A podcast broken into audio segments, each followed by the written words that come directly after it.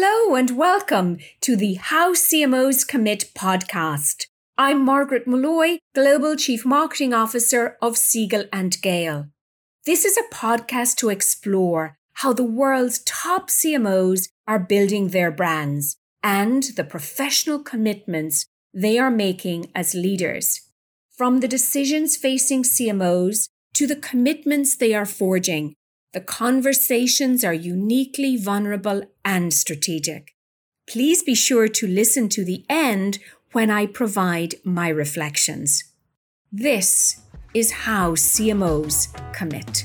Hello and welcome to the Global Asia Matters Business Summit. This is the Chief Marketing Officers panel. I'm your host, Margaret Molloy, Global Chief Marketing Officer of Siegel and Gale. Siegel and Gale is a preeminent brand strategy, design, and experience firm. It is my privilege to chair this conversation. At this time of year, many of us reflect on what we've learned in the past year and what trends we anticipate going forward to the next. And what a period it has been. Shifting stakeholder expectations of companies, digital transformation, and pendulum swings in how work has done is essentially creating dramatic changes for companies and, in particular, the marketing function. Amid all this change, one thing is certain leaders must adapt. And to do this, they must learn. And the companies who do it well will have a distinct advantage. Today, I'm joined live by four CMOs, and we're going to talk about their learning with an emphasis on the customer. We will explore what they are learning, how they are learning, and how they sustain learning, both personally and across the teams. After the introductions, I will have individual conversations with the CMOs. I will then return to each for our commitments round and conclude with my reflections. So, speakers, as I introduce you, please answer this question in one word. What's the most important lesson that the pandemic has taught you as a CMO? And to our audience, I invite you to also answer the question, your one word lesson from your vantage point in the chat. Let's begin. Welcome, Ellie Norman, Director of Marketing and Communications at Formula One. Ellie, you're usually in London. Where are you joining from today? Firstly, Margaret, thank you for having me. Pleasure to join you. I'm joining you from Jeddah in Saudi Arabia. Super. And what's your one word? Hope. Hope. Well, I know someone who's very hopeful, and he's next up. Our friend Peter De Benedictis, the Director of Business and Sales Operations for the Middle East and Africa at Microsoft. Peter, where are you today? As you can see from the background, I'm in Dubai. This is actually the view from, it's nighttime now in Dubai. So this is actually, I'm looking at my home office and that's actually the view with beautiful Dubai uh, skyline. And that's Burj Khalifa there in the background. And your word, please, Peter. Empathy. Empathy. Empathy. Okay, I'm going to hold you on the explanation and we'll keep people in suspense for a few moments. My friend, Rajashree R, CMO, Tata Consultancy Services, TCS. Are you in Mumbai this afternoon? Yes, I'm in Mumbai and it's uh, it's pouring outside, Margaret. I, well, those of us joining from Ireland will find that very familiar and comforting. So tell me, what's your word, please? Authenticity is my word authenticity. And finally, Fernando Machado, CMO, Activision Blizzard. Fernando, I think I detect Miami. It is Miami. Uh, today I'm in Miami. Usually I'm like between Miami and LA. LA next week, Miami this week. Thanks for the invitation to join.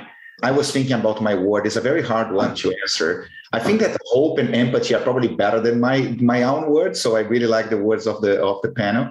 Like I think mine is connection. Yeah, I'm going to hold you yeah. on the explanation and we'll get to that momentarily. We're all intrigued by the four words, and I love that you all have four different words. Thank you, folks. So, Ellie, let's begin with your conversation, please. You said your word was hope.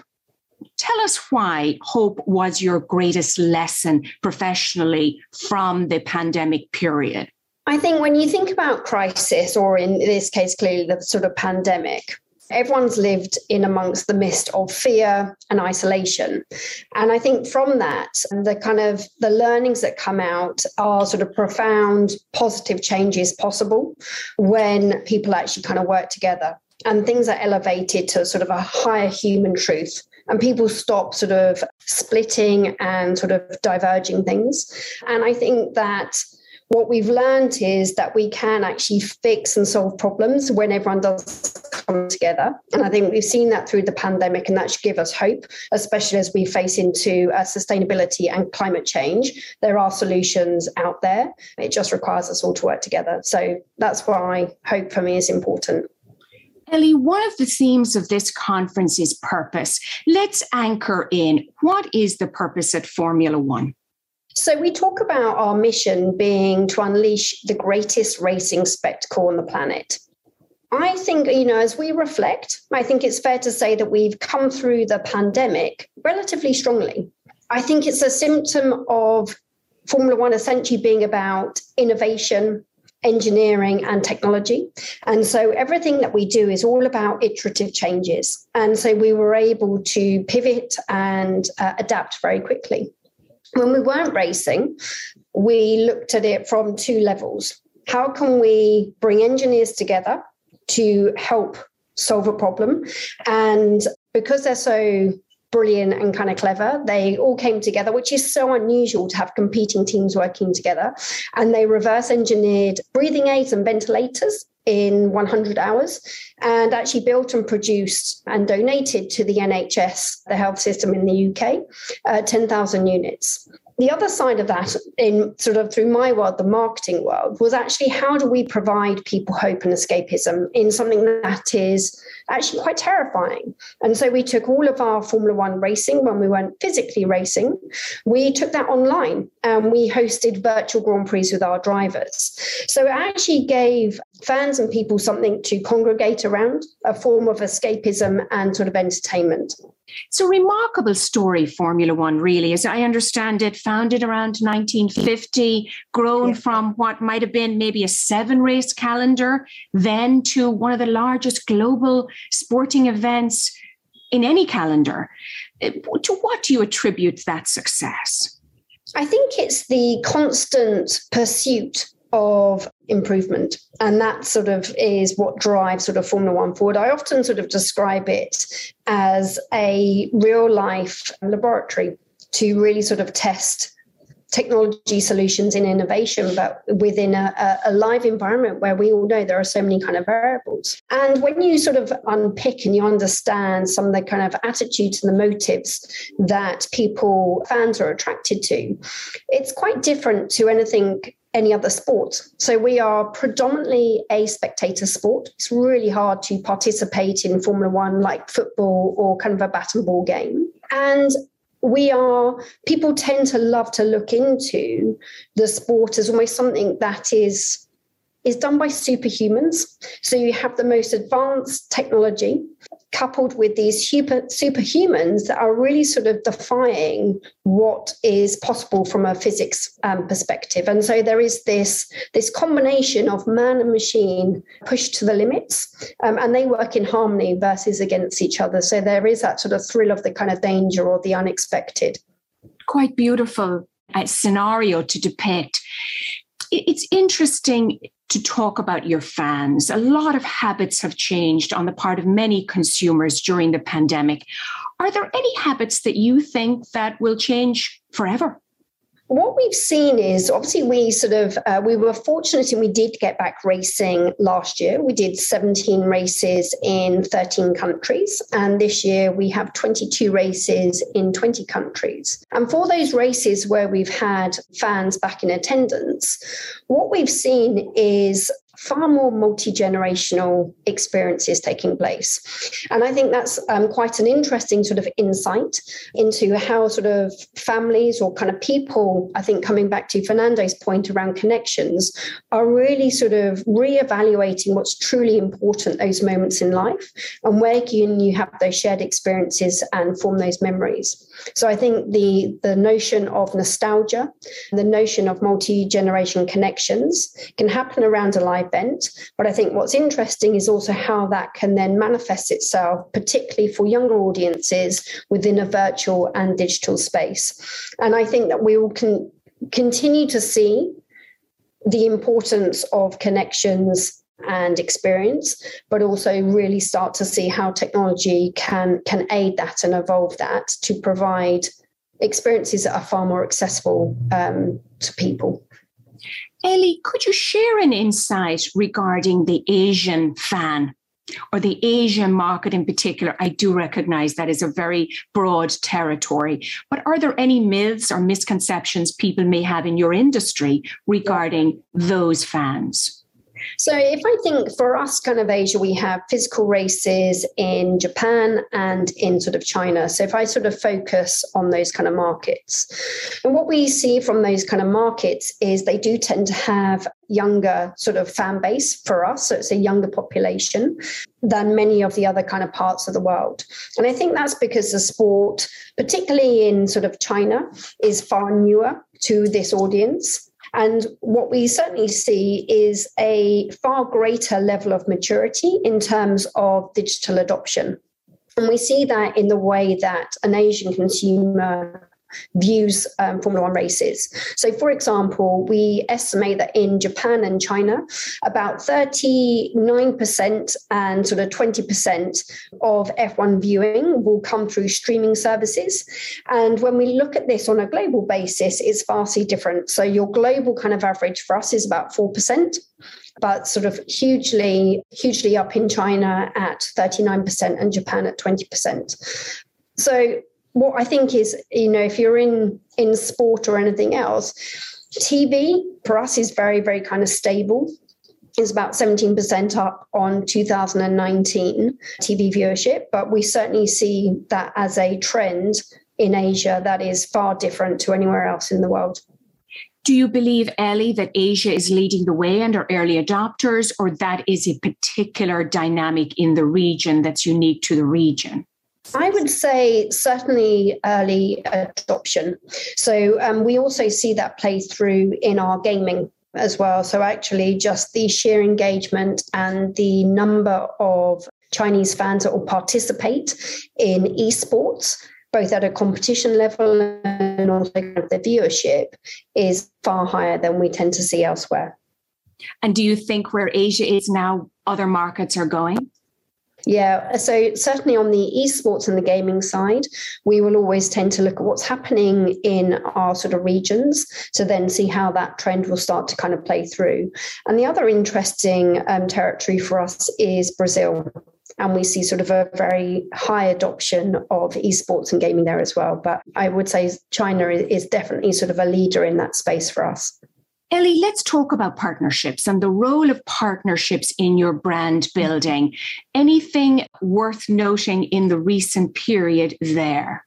So I think uh, just, you know, we've spoken about sort of connections, but I think what's very important and what we see more and more of is collaboration and what you can learn from collaboration and actually creating new spaces. And I think an area that sort of I will particularly sort of look at is luxury and sort of fashion and obviously sort of very fitting if we look at what sort of Virgil was able to create for uh, Louis Vuitton and how he was able to kind of bring together collaborations with sort of more accessible sort of brands and, and create something a new space and really tap into that sort of zeitgeist specifically for us I think there's something to be said for how we can be more open as sports to collaborating. And so, a couple of things that we've been sort of working on. Uh, we did one collaboration in Austin with the NBA. And again, it's very rare that you get large sporting brands coming together to collaborate and to actually sort of create sort of content and experiences that both fan bases enjoy. But we did that with the NBA in Austin in October. And last week I was in Qatar and we did a collaboration with the FIFA World Cup. And it takes heaps of work. But I think if you're always focused on how can you put the fan first, really think about delivering value for them, you can tend to get over sort of those challenges where, of course, there are conflicts at every single level from a commercial partner perspective. But there's always a way through. Yes, indeed, makes sense. Ellie, ever so briefly, there's been a lot of talk, and this time of year there always is, about trends and the future and whatnot. What topic do you think there isn't enough discussion on? What are people missing? Great question, Margaret.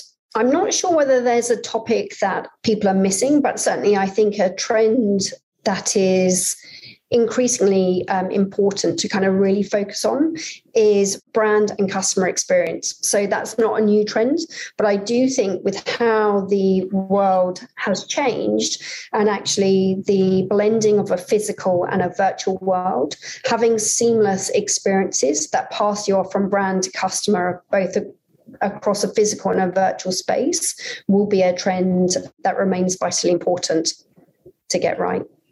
Thank you very much, Ellie. Let's now go to Peter at Microsoft. Good morning and good evening to you again, Peter.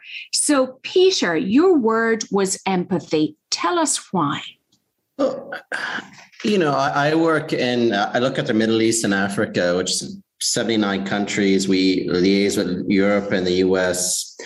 And certainly over the last two years, it's been really important to understand first colleagues, then customers, countries, markets, industries have responded, recovered, reimagined their life, their business, their commercial model in very different in very different ways. Some bounced back very fast, had high vaccination rates, and actually started to thrive much faster than others. Where I look after African markets, some of them, the vaccination rate is you know less than 20%. And then we've got everything in between. So being empathetic to that situation and understanding that customers were very going through very different journeys, that countries face things differently. Individual employees, all you know, your management style needs to adapt. You know, I think the my daughter just came in. You might not have seen her, but uh, you know, you had that used to be a a kind of big comic thing. Now it's just common practice. It's very hard to have a call without somebody somebody's child coming in and and so i think having that empathy and really as a manager, as a leader, understanding that your employees are going through very different experiences than you are, that your customers are. So that's why I say empathy, really having to exercise that muscle in a far more profound way that walking a mile in somebody else's shoes is so necessary to be successful in today's day and age. Peter, I know empathy is implicit in Microsoft's purpose. Tell us, how do you think about your brand purpose? So Microsoft's mission used to be a PC in every piece uh, on every desk in every home. That's changed really over the last six, seven years to really be enable every person and organization on the planet to achieve more. And that's never been more evident than over the last two years, where digital connections, the thing that we are really best at, have become so necessary for society to continue to function. And so, I'm super proud of the job that we've done in giving customers, people, individuals, sometimes governments, institutions, the ability to, to function and continue to perform what they do in the face of unprecedented times. So this notion of enabling every every organization, every person on the planet to achieve more, uh, you can almost say in in order to survive has been really part of the, the mantra for us over the last two years, particularly. And of course, business continuity has been a major outcome of your work and Microsoft's offerings during this period. Speak to us about shifts that you've observed, be it in your customers or user behavior, that you think are here to stay. So we had customers, particularly government or regulated industries, which for years were resisting any type of cloud adoption, whether it be Office 365 or moving data to the cloud to uh, perform kind of essential services. The pandemic, I think, has changed the, forever how people think about how work gets done, particularly industries that were lagging behind the rest of the world, uh, particularly in emerging markets. So we saw governments which never would have imagined having their civil service work from home. Within three weeks, we would turn on 50, 100, 200,000 users to Teams overnight almost. We had a million students and teachers in the UAE, for example, adopt Teams Classroom as their go-to eh, throughout 2020 and 2021. We saw that in Saudi Arabia earlier this year, the same numbers of people. And it's not just the numbers and the volume, it's the speed and the pace that really took us uh, by surprise. In fact, our global data centers, we ended up having at capacity that usually takes six months in sometimes one week or two weeks, airlifting servers into data centers around the world to allow people to continue to function. We never have seen this before. And so I think that is here to stay. I think the the notion of how people do work, where people do work, I don't think we're going back to nine to five, always in the office. I don't. I think those that's going to change forever, and no matter what industry that you're in. What are your observations regarding the Asian user of Microsoft's products? So Asia has always been slightly ahead of the curve when it comes to technology adoption. That's definitely sh- true for consumers. It's certainly true for many industries. But you know, I would again talk about governments, healthcare industry, industries that were lagging behind in Asia and the rest of the world, you saw them dramatically shifting how they engage with their citizens, how they provide services. You saw that in countries like Thailand, uh, Singapore, Japan, where services that used to only pretty much exclusively be in person now move to a digital uh, framework. So definitely Asia. I think consumers they're adopt uh, technology very fast, but certainly governments, healthcare, banking move much more digitally very fast, and I, I don't think that's going to change. That's a very interesting perspective that it's traversed the consumer to the corporate and government sector that desire to be early adopter and the ability to do so. I know from many years' experience myself in technology, Peter, that partnerships and alliances have been integral to brand building at Microsoft. And I know it's a theme of the conference here today. Ellie touched on collaboration. Any change in the role of partnerships that you've observed at Microsoft over the recent period? So I, I wouldn't just say the recent period. If you think about the last five or six years, Microsoft was, was not the most loved brand in the technology industry historically. And I think we've definitely changed to that whole notion that I talked about earlier about enabling uh, every person, every customer. That goes to our partners as well. When we invest in a data center in a country, we enable thousands of jobs, hundreds of companies to actually build businesses around those data centers that's not the old Microsoft. It's very much the new Microsoft that we're there to enable. Our CEO, Satya, has a, a, a phrase that he uses very frequently, which is, you know, if you want to be cool, don't come work at Microsoft. If you want to help others be cool, then this is the place for you. And I, I really think that's a profound statement about this shift in mindset. And that that's really talking to developers want to build cool apps and things like that you want to build cool apps build it on our platform and we'll enable you versus come and you know develop stuff for ourselves for our customers. So i think this notion of enabling is very much about partners if you think globally you know some of the brands here on, on, on this panel we work with so many of the fortune 500 big brands whether it be gaming developers, whether it be sporting organizations, so on. I mean, all of those companies need technology in a very profound way. I mean, I remember two years ago at the Abu Dhabi Grand Prix visiting the Renault uh, Formula One team. And I, I've been a fan of Formula One and been blessed to work for brands that sponsor them. And I remember going into the pits in the past and seeing these massive server racks and the amount of technology they had to shift around was incredible.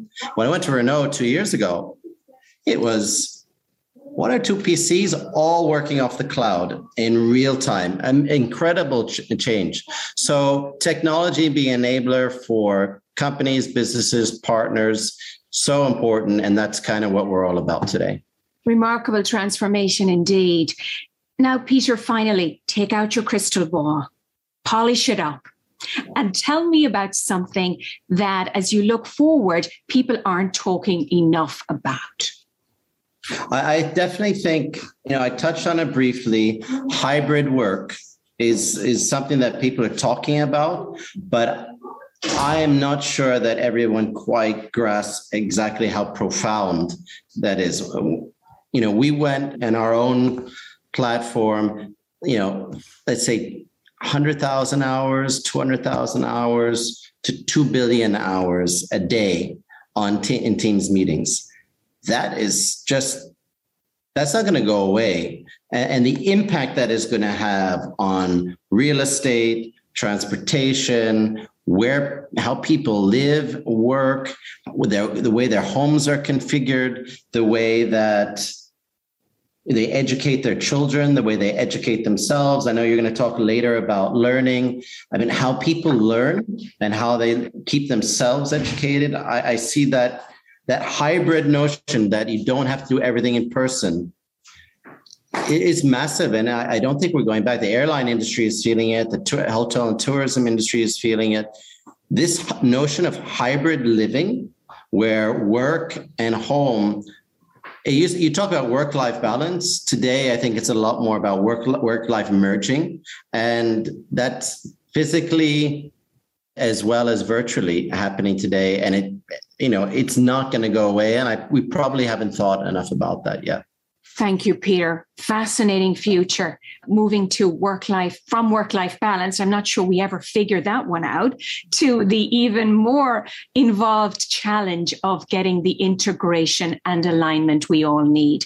Thank you for those insights, Peter. Now let's go to Mumbai. Mm. Rajashree, how are you?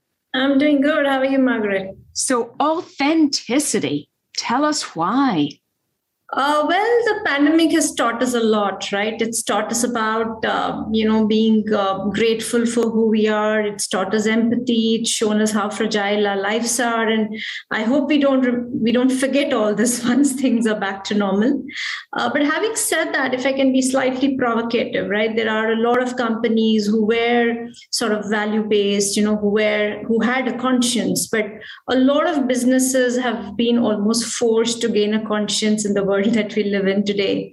But, you know, if you look at whether the B2B world or the B2C world, I think customers and employees were actually able to differentiate between companies who are value based, purpose based, were authentic to the ones that, that they are not, right? In fact, we work with, you know, hundreds of customers across the world. And as you know, Margaret, we have more than half a million employees across the world. There's one thing we learned is that if you're authentic as a brand, you're authentic as an organization, organization, then customers react to you and your employees react to you. And I think being authentic really was at, the core of how we behaved in the in the in the last 18 20 months of course we were like that before but to me the importance of being authentic importance of being value based was established not that from our experience but how we saw other organizations especially the ones we work for um, you know react and deal with pandemic uh, in this time I think it's important that the audience appreciate the scale of your operations. As a B2B company, you may not be a household name in every market, but with half a million uh, colleagues. And as I understand it, operating in more than 46 countries, you support some of the world's most important, arguably many of the world's most important businesses. Rajashree, you mentioned authenticity, you touched on values.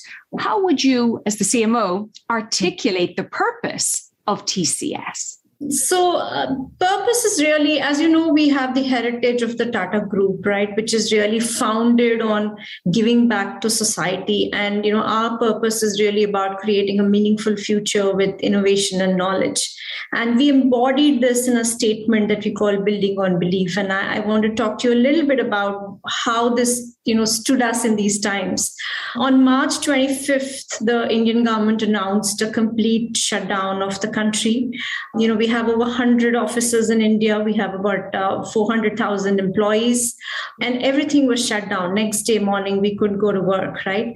What we realized was how many enterprises across the world dependent on us financial institutions banks healthcare institutions retails airline you name it right? All of these companies depended on us to keep the lights on and run their business right? And the way the company rallied around first and foremost to make sure these businesses continue to operate these are extremely important businesses. They need to work. You need to get, get your bread and milk and your medicines and and all of that stuff right? And i think the whole uh, company the way we came along and you know the whole sense of belief and shared belief that we had was an absolute testimony to uh, to our purpose. And i think that for us became our glue. What you can see behind me is a painting that a colleague has made which which is the building on belief painting. You know there were songs that were written there were cakes that were made. Um, it really became our war cry and our and the glue for the organization to respond in this entire pandemic. So, um, you know, I, I can't um, share how important purpose and the and, and our statement, the brand statement was during this time. So, really a testimony to that. What are your particular observations around changes in customer, or in your case, the consultant or even end user of the technologies that you help implement? Changes in their behavior that you think are here for the long run? Yeah, it's a very good question, Margaret. I think uh, both Ellie and uh, Fernando mentioned about you know changes which have uh, Peter mentioned about the the importance of technology. We've been seeing this trend for a very long time, but I think if there's one thing which came to our rescue was technology, and I'll give you a few examples of it. Right, for example, in the initial days, you know, we worked with some of our clients to use artificial intelligence to accelerate ventilator uh, manufacturing processes. Uh, we participated in vaccine development. I'll give you a very interesting story, right? When the entire pandemic happened, you know, we all went and bought toilet paper and our entire consumption pattern changed, right? We worked with a lot of retailers to redevelop their forecasting algorithms so that, you know, we got the products that we wanted. So I think the role of technology now is truly, truly, truly established. You know, we used to spend a lot of time and effort to sell to boards, sell to businesses as to why technology was important and why we had to implement technology. Now I think that argument is is absolutely proven. Now it's it's really about helping organizations to adopt the technology. So I think the role of technology really got established front and center across all the businesses, whether they are in the B2B space or B2C space. So huge transformation on selling technology and establishing the role of technology in our future. I've certainly observed unexpected partnerships across brands over the past couple of years. Anything you would highlight from TCS's perspective around collaborations that were integral to the brand but may not have been conceived of prior to this period? Yeah we really operate in an ecosystem right? So we are an orchestrator. We, you know we have partnership with our clients. We have partnership with uh, you know folks like microsoft. So we really work in an ecosystem. But one particular partnership i'm really proud of you know our focus really is on realizing human potential using technology. That's really at the core of who we are and what we want to do. And one of our i think exciting sponsorships has been our relationship with all the leading marathons in the world. You know that we sponsor the New York Marathon. We are going to take over the sponsorship of London Marathon next year. We sponsor about 15 marathons across the world. And, um, you know, I think uh, first and foremost, when the marathons, when I'm sure there are people on the call who run and love running, right? So this is such an inclusive sport. Uh, it's such an inclusive activity. It pushes human to perform at their best. It's really bound on the belief that you can run the 42 uh, miles that you run.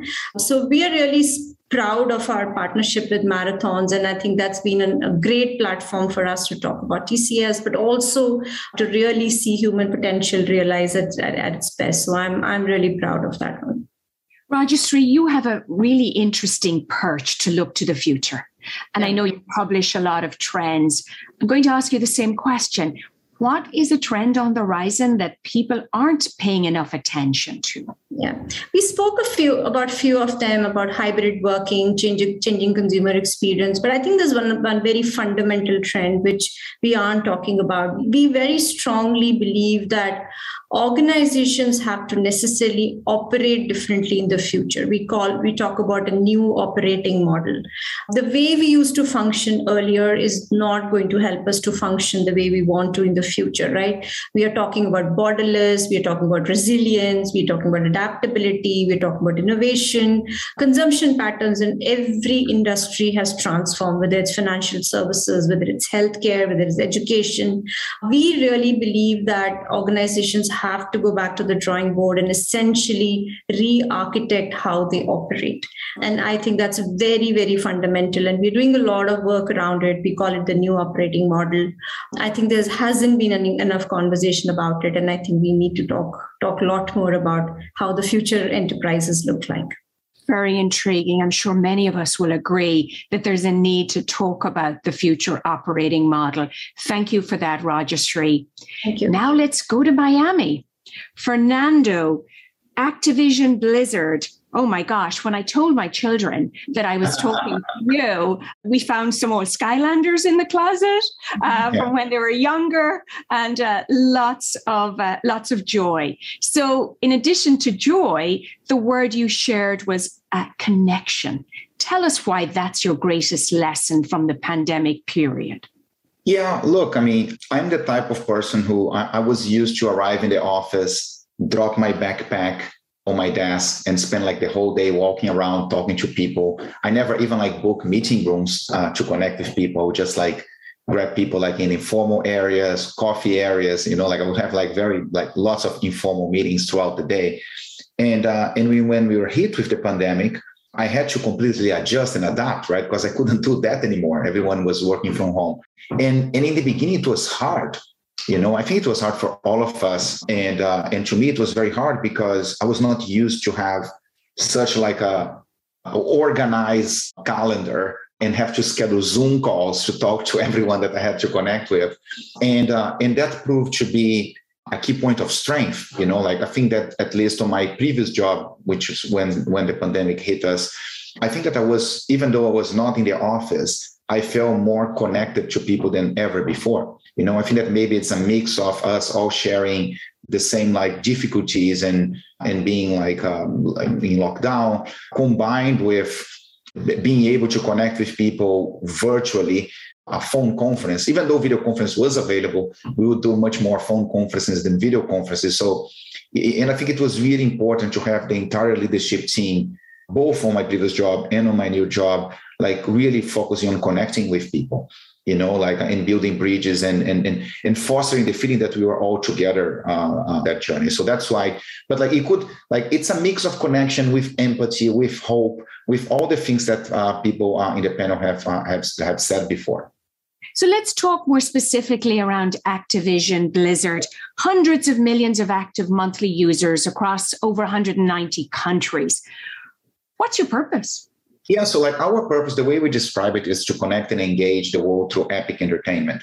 You know, like uh, I think that when I was a kid, I used to like uh, play by myself right? I mean, um, I, I, played video games since I was a little kid, to be honest with you. And and I remember my mom calling me to have dinner, and I would pause the game uh, on my Nintendo uh, and uh, and go have dinner and come back and continue to play. The industry has evolved a lot right? I mean, today games are like we don't even use the word gamers anymore because everyone kind of plays uh, in some sort of game, and uh, it is really be- becoming like a, a, social hub, you know, like a, where people meet up.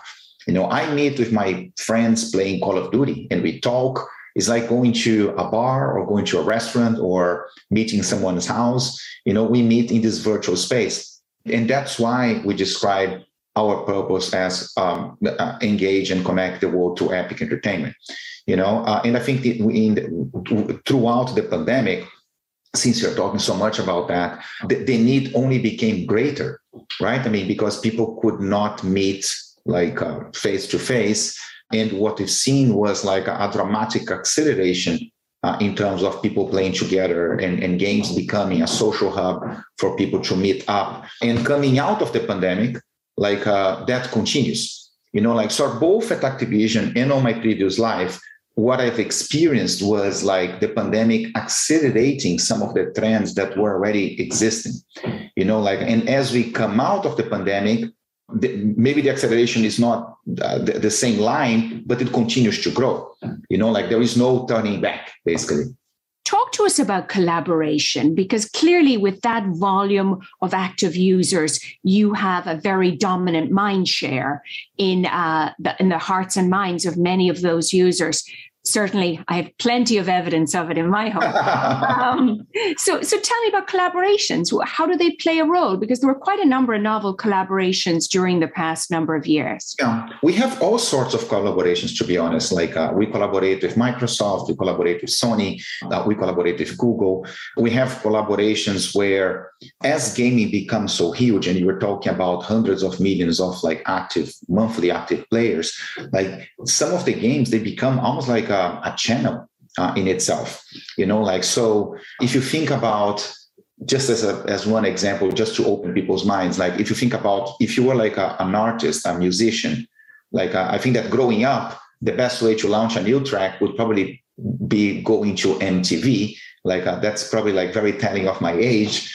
And, and today like one of the best ways to do that is to basically like put the put the, the, the track in the game you know, and you automatically have like uh, hundreds of millions of people as an audience. So we do collaborate with artists as an example to to launch tracks. You know what I mean? Like uh, we just launched as part of Call of Duty the new title. We did a collaboration with uh, with Jack White to launch his new track, the, the, the lead singer for the the White Stripes. So he released his new track as part of a Call of Duty campaign, which is like shows the, the power and, and the reach that gaming can have. So we, we collaborate with uh, CPG, like uh, for like uh, co-branded products. We collaborate with clothing. Like we had a, a, collaboration with Alpha Jackets, which is a really cool bomber jacket.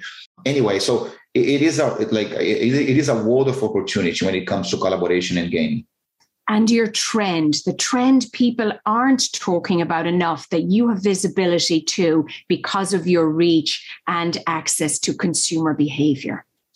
Yeah, look, I mean, there are so many trends out there, you know, like uh, I think that if I talk like um, at like a personal level and at a professional level separately, I think that one thing, and of course I'm, I'm a bit biased on that, but it's kind of funny because I joined Activision Blizzard around eight, nine months ago. And when I joined, like all my friends were like super excited, gaming, right? I mean, similar reaction to what you had, like what you described, like in the beginning of the conversation. And uh, but they i don't think that people and they are all professionals like us uh, and i don't think that they realize how big gaming is. You know what i mean? Like uh, so when i go to people and say like how what do you think is bigger gaming or the movie industry? They're like of course it's movie. Like uh, what's bigger music or gaming? It's like of course it's music. And, and gaming is bigger than music plus movies. And even though everyone knows uh, it's growing and it's kind of like a hot industry, I don't think people realize yet. Like uh, people don't realize that Candy Crush has 250 plus million uh, monthly active users. Candy Crush has 4.3 billion downloads. Uh, it's a 10 year old game. People still think that maybe the gamer, eh, which is a word that we don't use, but it's like someone, some teenager on the basement playing a little bit in the dark you know, like super nerdy, and it isn't. You know what I mean? Like, uh, uh, uh okay. uh, so I think that there is a lot of opportunity to demystify and better understand the gaming industry. And and look, and at a personal level, I think that uh, uh, I think that a word that really stuck with me on this whole conversation was empathy.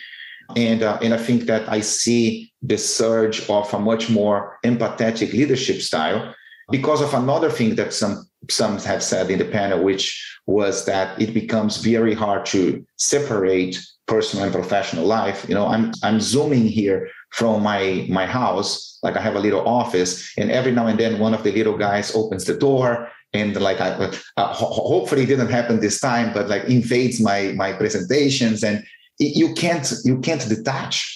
You know, like uh, so it becomes much more like what you see is what you get, which hopefully as we get out of the pandemic, it will continue to some extent you know like uh, uh, it's a good reminder that people have personal lives and and that the, the life happens out there. It's not just work Interesting. Well, thank you, Fernando, and really appreciate the choice of the word invade from uh, a gentleman at, the, at, the, gamer world in the gaming industry. Beautiful. I love how it's uh, impacted you already. Yes. Okay, folks. So thank you all for sharing those learnings. I want us now to just spend a few moments as we go around in our what we dub our commitments round to talk about learning, the discipline of learning more generally. So, this is the one question I'm going to ask of all of the panelists, and it is learning has been a big theme of this conversation. How do you commit to learning personally and creating a learning culture in your marketing team? And finally, what advice do you have for leaders who want to stay ahead and learn about the customer? Now, as our panelists think about that question, I invite the audience to share their thoughts, their commitments, and their tips for learning in the chat, and we will collate those later. Ellie, may I start with you, please? Thanks, Margaret. So learning is is constant, and um, I always think that every day is a school day. So um, I'm much more a, a, snackable learner versus kind of long discipline learning. So I tend to watch a lot of video content, TED Talks, and follow sort of uh, people um, such as Rishad Tobaccowala. And um, he's got some incredible kind of Twitter lists. So that for me is sort of a, a constant source every single day. Um, I do a 90 minute commute when I'm in the UK into the office. So that's my sort of time that I carve out to do that. And anything you would add in terms of your team? How do you encourage a learning culture? So, with the team, it's very much to be curious and to be sort of open. And I think that life is enriched by travel and by spending time with different people from different backgrounds and sort of cultures. And actually just going into other industries and sort of disciplines. And often that's where the sort of ideas will happen when you're least expecting it. So um, often i'll be sort of encouraging the team to be sort of reading and sort of discovering and, and staying on top of what's happening outside of sports and where can we take learnings and apply that considering sort of our ambitions and what we want to do. Thank and, you. And to share that as well. It's so important. Like if you find something really interesting, share that amongst your colleagues. And Peter sends apologies. He had to jump off, but he did share his tips for me. Peter said, Learning for me is a habit, a muscle to exercise. I try to set goals for myself to help staying in that learning zone. For example, in 21, I said I had to read a book a month, any type of book without fail, to keep pushing that learning mindset. I often give books out at team meetings. To stay ahead of the market or customers, I try to put on my marketing hat whenever I'm having personal customer experiences, especially if it is at either end of the good or the bad spectrum. I do this to understand why I am liking or not liking an, ad, a purchase, a customer service experience, and decipher how much of that is intentional on the part of the brand and how I can bring that into my own work. So that is Peter's thoughts on learning. Rajashree, yours, please. Well, my life is the way I've meandered from marketing to tech to building products and now back to marketing. It's been it's been an amazing learning journey.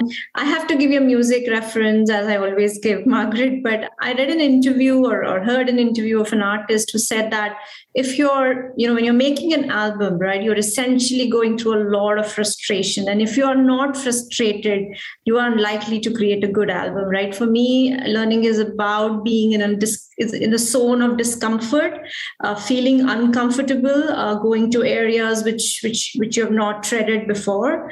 And I was just talking about this to a colleague of mine today. I said, if you don't feel uncomfortable every day, that means you're not learning, right? So I think that's really the core to learning. And I, I was very inspired by that interview. But I was just telling this to a colleague of mine every day. I, today, I said, you have to feel uncomfortable every day. Otherwise, you're not trying something out and you're not you're not learning every day. So that for me is, is learning, Margaret. Fernando, what is your commitment to learning? Yeah, to me, like when I think about the moments in time when I've learned the most, it was probably like uh, when when I was feeling uncomfortable and when I was trying to do something new and when I was empowered to make some decisions. You know, I think we learn more when we when we get things wrong uh, than when we get things right. Just like personal uh, personal observation about myself. So uh, what I try to do is to create an environment where where people are empowered and where people know that I will have their backs in case things don't work you know, because like uh, since you're talking about Formula One, I think Mario Andretti did run Formula One and Indy, if I recall correctly, and he used to say something like, "If you're not uh, racing, uh, if if everything is under control, you're not racing fast enough." And and I think that like uh, that's to me is like uh, how you learn, you know, by trying to do something something new, by putting yourself out there. Uh, and I try to do that to push the boundaries, especially when it comes to creative but I also try to make sure that I, I'm creating the right environment so that the team can learn. Marvelous. Thank you for that, Fernando. So, in thanking our panel, here are my reflections. In listening to this conversation, it is clear that to perform dynamically, marketers must adapt continuously, and this requires intentional, ongoing learning. Yet I found that learning to learn is one of the most overlooked capabilities of CMOs and their organization. While this panel focused on marketers, the value of learning to learn is universal. Here are three practices that I try to incorporate myself and nurture in my teams as we strive for a learning culture. One, perspective taking. A useful model to gain perspective is the practice of moving from the dance floor to the balcony. Coined by Heifetz and Linsky of Harvard, it describes the mental exercise of stepping back from the action and assessing how effectively your teams and strategies are working. We heard echoes of this in the responses from our CMO panel today. Optimal engagement on the dance floor builds credibility provides a frontline experience, and ensures a direct understanding of the realities confronting your teams and other stakeholders. Meanwhile, time spent on the balcony allows you to examine patterns, reevaluate assumptions, and make non obvious connections. Adaptive leaders need to do both. Two, psychological safety. A prerequisite to rapid and sustained learning is psychological safety. Harvard professor Amy Edmondson studied this in the workplace and found that psychological safety is present in an organization when there is a willingness to speak freely and candidly in a timely manner across all levels without risk of punishment or humiliation. I think of this as creating a space where colleagues can speak in draft form and where learning systems are designed as part of the work routine, not confined to separate training activities. Environments with high psychological safety generate learning and increase the likelihood of effective execution of the decisions made from the learning. Three, unlearning an often neglected concept of learning is the process of unlearning. The philosopher Henry David Thoreau tells us when any real progress is made, we unlearn and learn anew what we thought we knew before. Unlearning does not mean forgetting. Instead, it's about the ability to choose the right paradigm based on your context. As we heard from the CMOs here today, this pandemic has focused a light on brand purpose, upended customer behavior, and dismantled ecosystem norms. These upheavals have placed some business and marketing truths on hold while rendering others obsolete. To adapt, we must unlearn the old mental models to make room for the new. With that, my sincere thanks to our CMOs. We look forward to tracking your progress as you live out the commitments shared today.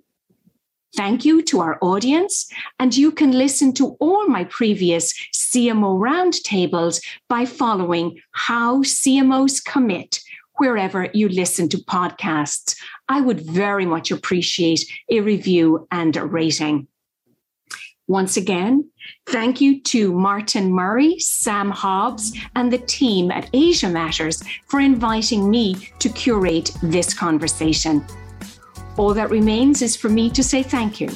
This is Margaret Molloy, CMO of Siegel Gale, thanking you and wishing you a very successful summit.